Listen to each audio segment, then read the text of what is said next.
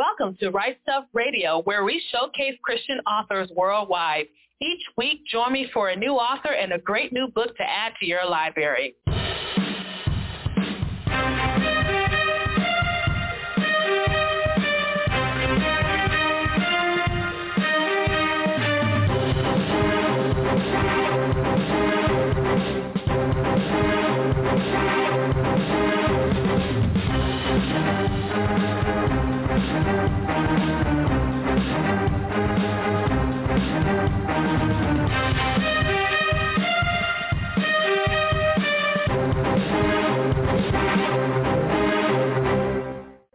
Welcome to The Write Stuff. I'm the Queen, Parker J. Thank you so much for joining me. Today we're going to be talking to my guest co-host and contributor today, Bill Fortenberry. Some of you may know him from the guy who is totally swoon-worthy when he talks about how much he is in love with his wife. But he also talks about historical things. He also talks about research. He does a lot of research. And I thought, and he thought too, it will be a good idea to share with you research tools to help you as an author. I'm going to find this particular show interesting to me because I am a historical romance novelist and I have to research all the time. So if I could get access to new things that will help me with my research, why not go ahead and share it with you?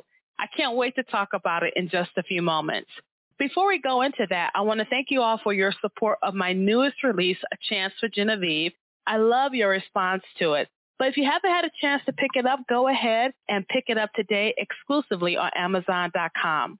We want to thank our Patreon team for their support. We have been showcasing Christian authors worldwide for the past nine years, and as God gives us grace, we'll continue to do so. To find out how you can help out, simply go to patreon.com slash right stuff and see what you can do. And as always, we covet your prayers. To stay connected to PJC Media, simply go to pjcmedia.net and smash that pink button and you'll never ever have to miss a show. And so, without further ado, I'm going to introduce my guest co-host and contributor today, Bill Fortenberry. Bill, how are you doing today? I am doing great. Thank you for having me on.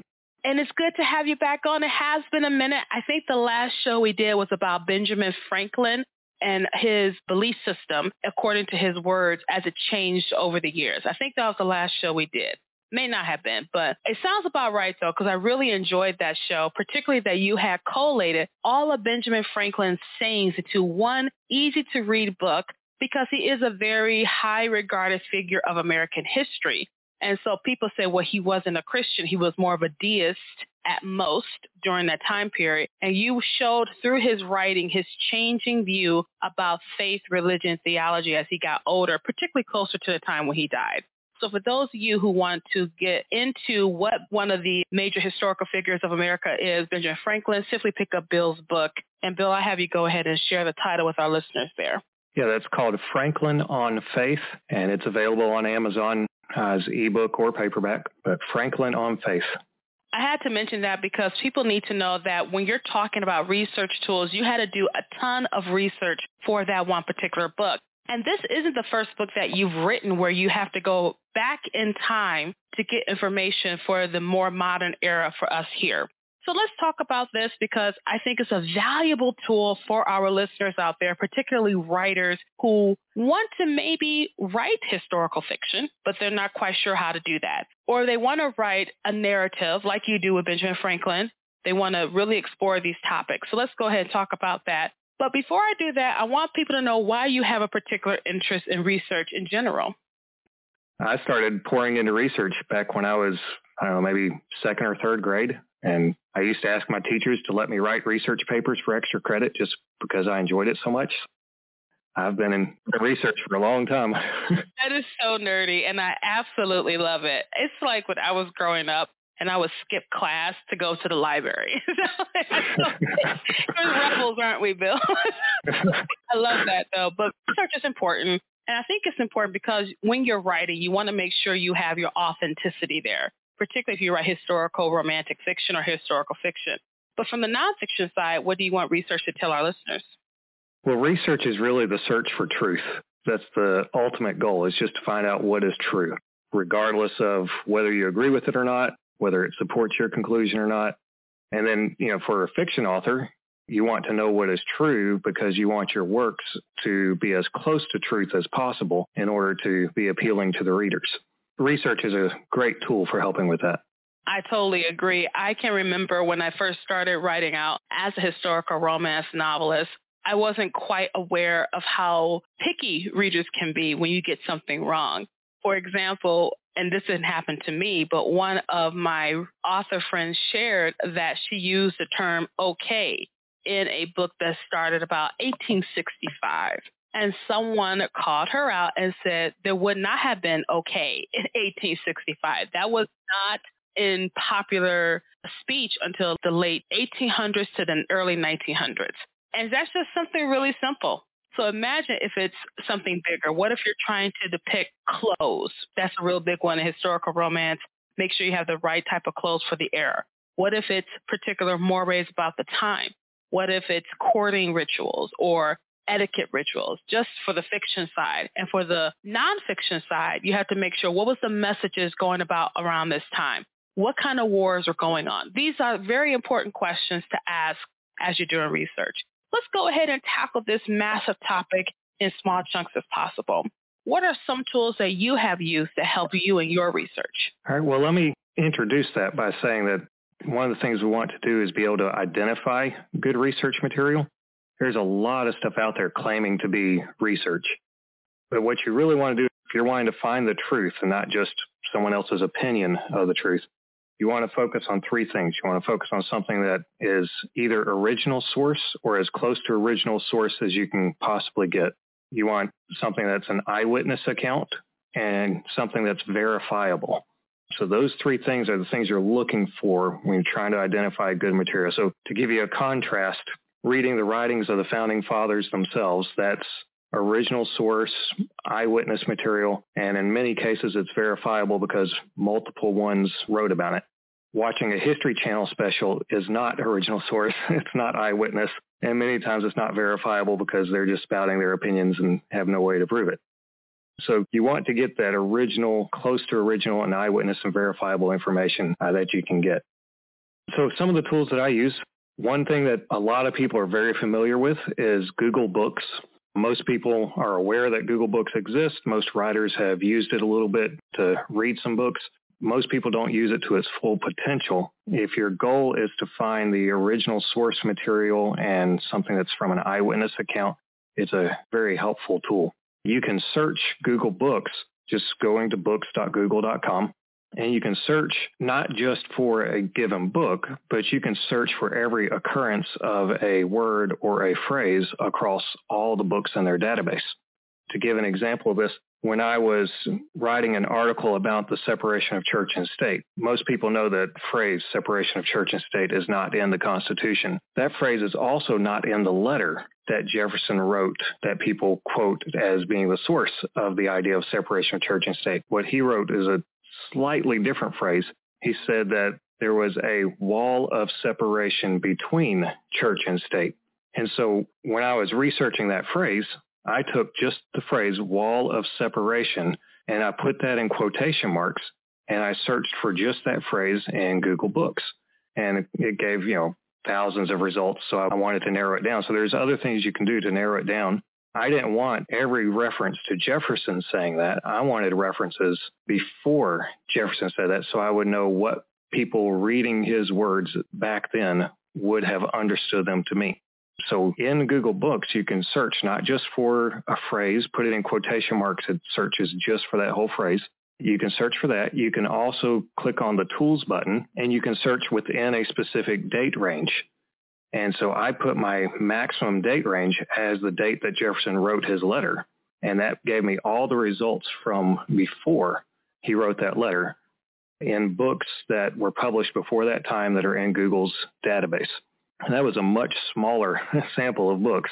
Uh, there's only a couple of hundred books that had anything at all to do with a, a, wall of separation of any sort. And that helped me in my research to understand exactly what Jefferson meant because then I could see what readers of his time period understood that phrase to mean when they came across it in his letter. And so Google Books are a really helpful tool that I've used a lot.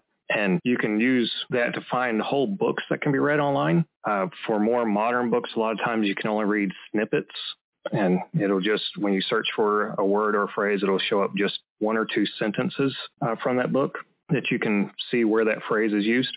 There's a little trick that I use sometimes if I can't see enough from that little snippet, I'll take the phrase at the very end of the snippet and I'll search for that. And then that will give me the preview. The snippet will have that phrase in the middle. And so it will show me the words after that phrase. So I'll take the words at the end of that snippet and search for those and it'll show me the words at the end of that. And then it'll take, you know, keep doing that over and over again until I get enough of it to see what I want, really want to see in order to get, like, for example, to get a quote from someone that can't find anywhere else. And so Google Books is one, a phenomenal tool available. It's online. Everyone can use it. You can also search within each of the books. So once you find the book and you open it up, there's a search bar on the left-hand side while you're reading the book, and you can search for phrases and for words inside of that book and go to each instance of that author using that word or phrase in that book. And that's been one of my most used resources. I actually like Google Books myself because if I'm looking a particular time period where the words would have been used or said differently. For example, I was looking up Lady Godey's book and that was the premier book for ages, for ages. And people would get that book to learn about, women would get that book for fashion, recipes, sewing patterns, knitting patterns. They were talking about different political items. Everything was in this book. It was the premier book, and they were the ones who had colored plates. So it wasn't just black and white plates. They had colored plates of fashions. And so for historical romance writers, you can Google in Google Books, pick up Lady Godey's book, and you'll see these beautiful, scrumptious fashion plates in there for those of us who like that type of thing. But you can also read the articles. And if you wanted to kind of go into what were people think about at this time, you can read it through some of the stories that's in that particular magazine. And the stories were things such as don't play with men's feelings, what is etiquette about, how to be a mother, just really interesting things that appeal to women that was in that book. And that's just one example of some of the historical works you can find in Google Books. What is another tool that you use for your research? Well, another tool that I use is archive.org. Archive.org has a large database of books, just like Google Books. They actually have several books there that are not on Google Books. And in some cases where Google Books will delete something from their archive for one reason or another, and you can go to Internet Archive and you can find the Google Books version of the old scan that Google Books used to have. You can find it on archive.org. It's a huge database of books, but not just books. They also have a lot of articles newspaper articles, magazine articles, scholarly articles. They also have images, a whole lot of older photography, paintings, sculpture, and so if you're doing anything having to do with art, you would want to go to archive.org and look at the art from that era. And again, it's all searchable. It's all in a database. Uh, you can do a, a, keyword search for a particular kind of art and it will show all the results from that. Have video, audio. They have the audio. One of the ones I've used is the audio of Thomas Edison talking about his theory of general relativity. So going way back to Thomas Edison's time, they had some audio of that. Of course, he was one of the ones who helped develop that technology. But we have Edison's actual voice. Sorry, not Edison. Einstein's mixing my invent scientists here. We have Einstein's actual voice talking about his theory of general relativity. Edison is the one that helped invent the thing. Sorry about my historical confusion there. This is why you have to research, research, research people because he could have talked about it wrong. But yeah, all that's available on archive.org. Uh, one of my favorite things available there is what they call the Wayback Machine, and that is an archive of the entire internet is what they tried to do. But you can look at deleted web pages through the Wayback Machine. So for example, one of my organizations, Personhood Alabama, we used to have a website, personhoodalabama.com. We've now closed that organization since the overturning of Roe v. Wade, and we're all focusing in other pro-life areas now. So we've shut down the website. And so if you just type in personhoodalabama.com, it, it doesn't come up with anything. But if you want to find out what we wrote about in the past, like when we were, we had a, a, lawsuit where we were representing the child who had been aborted and the child was suing the mother and the abortionist who had killed her. And that lawsuit, the information about that, you can still find that You just have to go to the Wayback Machine and type in our web address, and it will pull up old versions of the website going all the way back to when we first created it. And you can click on those old versions and see what we wrote in the past on any number of topics. And so I've used that a lot in political research because politicians like to hide things that they wrote in the past. Or sometimes the politician will write something on his campaign website, and then when his campaign is over, he'll just delete the website. So if you want to find out what he was saying back in his previous campaign, you'll have to pull up that old version of the website and look for that in the Wayback Machines. That's been a lot of fun to use and it's been very helpful. The archive.org is another one that's really good, a lot like Google Books. And then the thing about these particular sources is that you're going for the original source. You're going for what did they say in their own words. But let's say you can't get the original source. What are some other tools you can use? Uh, well, even if you can't get the original source, you can get many times you can get close to it. So you can find someone that is an authority on that particular person. So like, here's a good example. Uh, George Washington's prayer at Valley Forge. There was no, we do not have an original source or an eyewitness account of that directly. His prayer at Valley Forge that is talked about in the history books and you see it in art with a painting of him praying next to his horse and all that. That comes from the testimony of Quaker believe his name was Isaac Potts.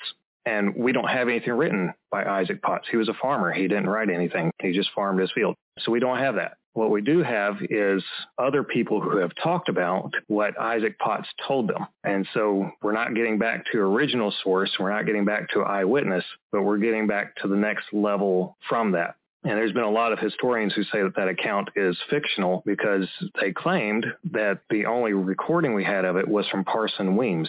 Parson Weems is not a very good historian.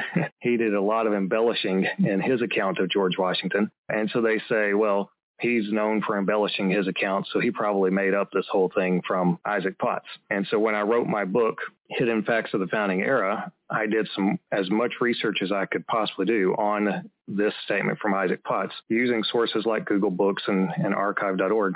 And I found that there were two other people who had talked to Isaac Potts and who had recorded what he said. And in their recordings, they said this exact same thing that Parson Weems said Isaac Potts had said when he talked to him. And so that gives us three testimonies verifying what Isaac Potts had said.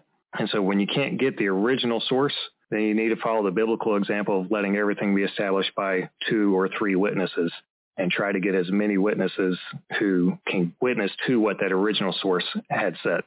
Right now, Bill, I am looking at several magazines I have with me, and they're from the Life Explorers magazine.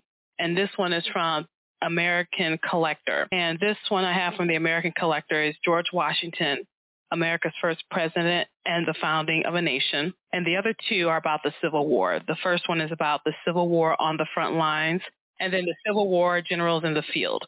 And they have some really interesting pictures from that time period because photography was new at that time. And so when it comes to finding out authenticity, would you recommend magazines like these? And I found this at the uh, pharmacy store where I live at. In the stand, I just buy them. They're like $15 to $25, depending on what the content is.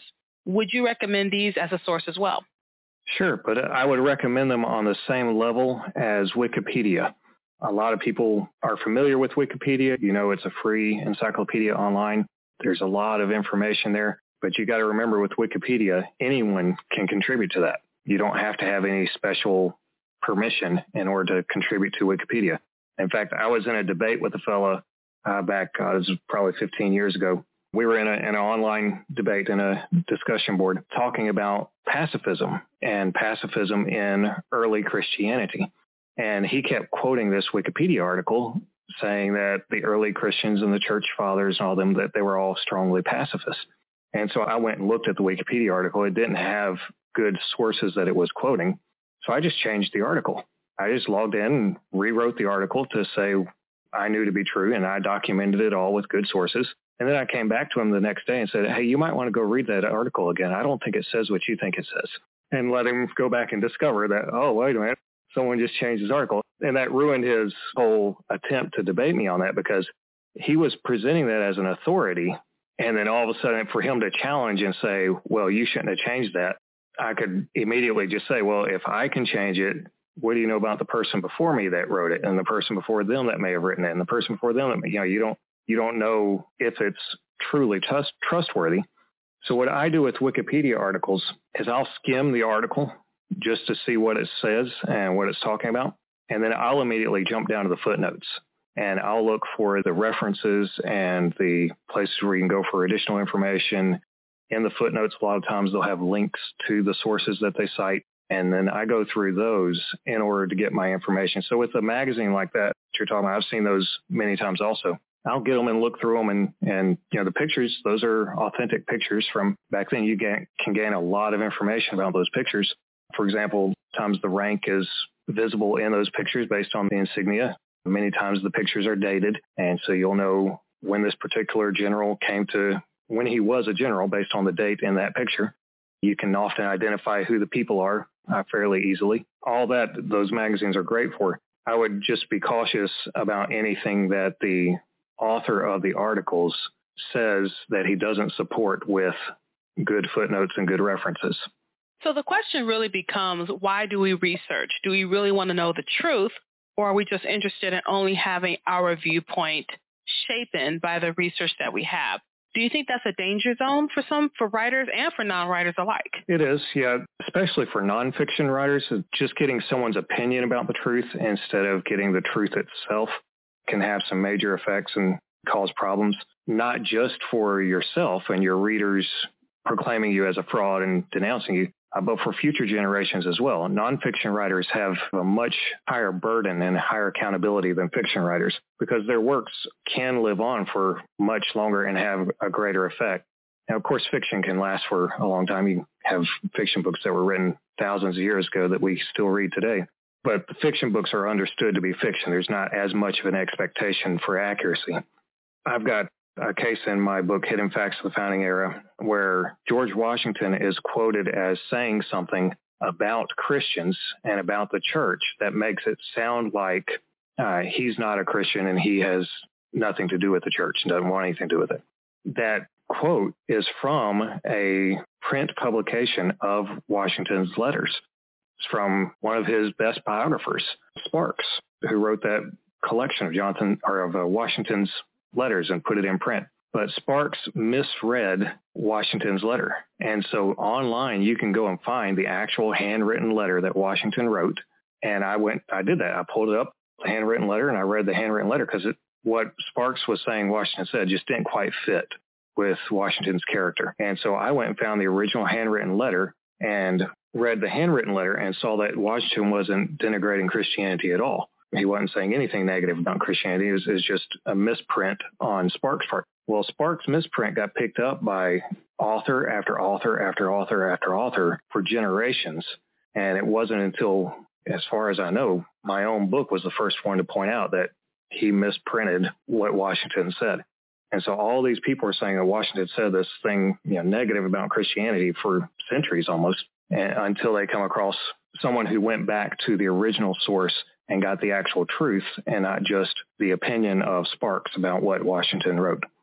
So what are some other tools you can mention to us to help us do better at our research?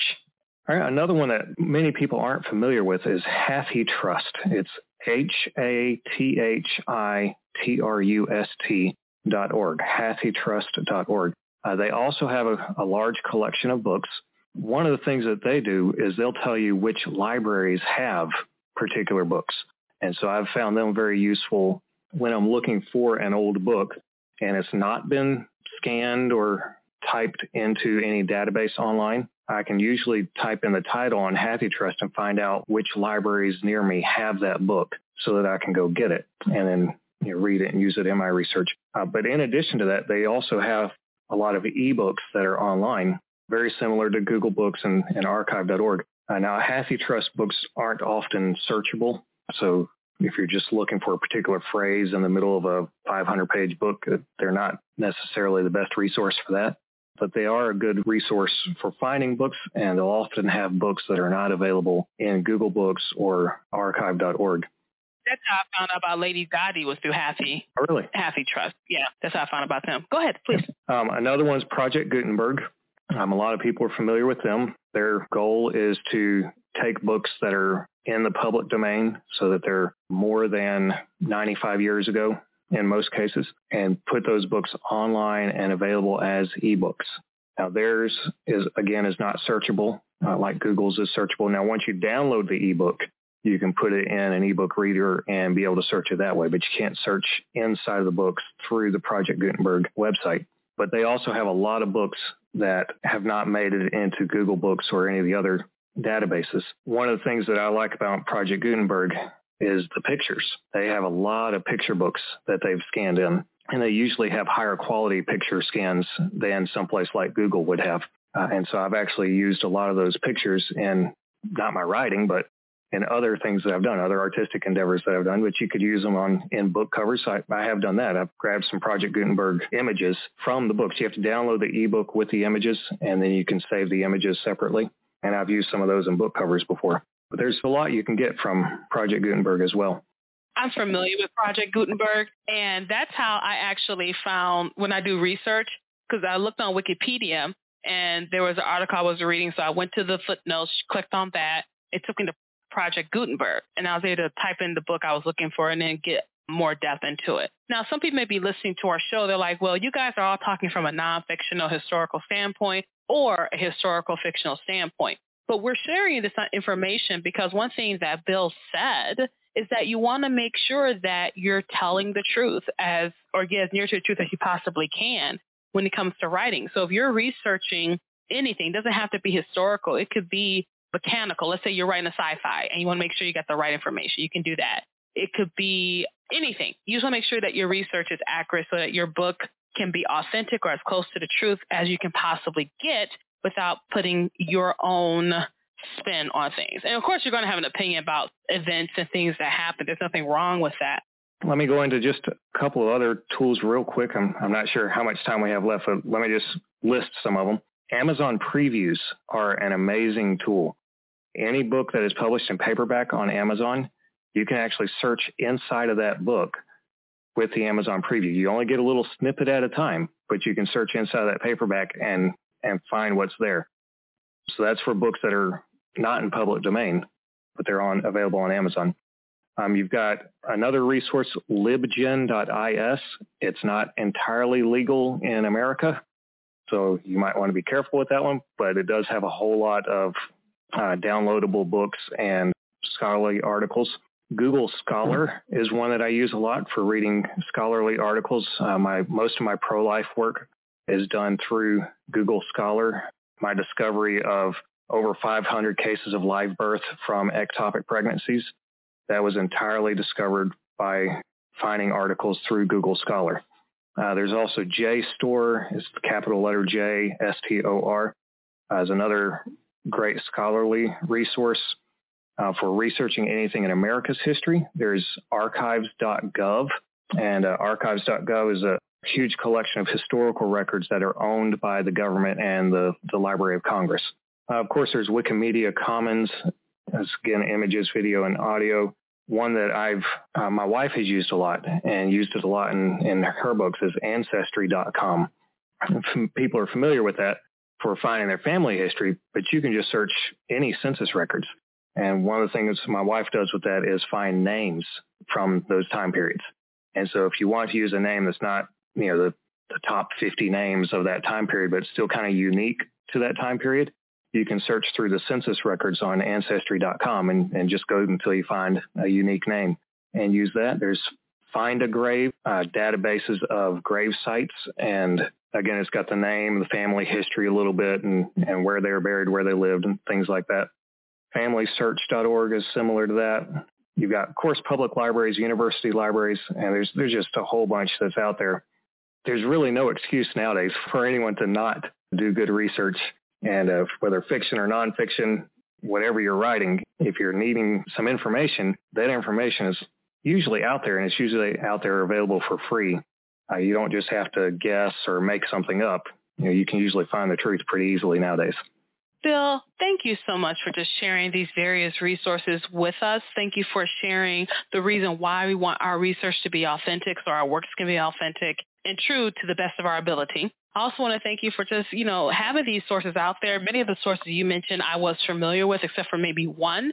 So now I have a new place to go look because you can get into a rabbit hole when you do research too, because it's extremely fascinating what you learn about the past or what you learn about a particular subject or topic. So I'm really glad you took time to be with us today. And so, Bill, we want to have you back pretty soon to talk about some other things that you talk about. You talk a lot about pro-life, as our listeners can tell. You're a pro-life advocate, and there are other things we talk about. So I can't wait to have you back for that show as well. So thank you so much for being with us today. Thank you for the opportunity.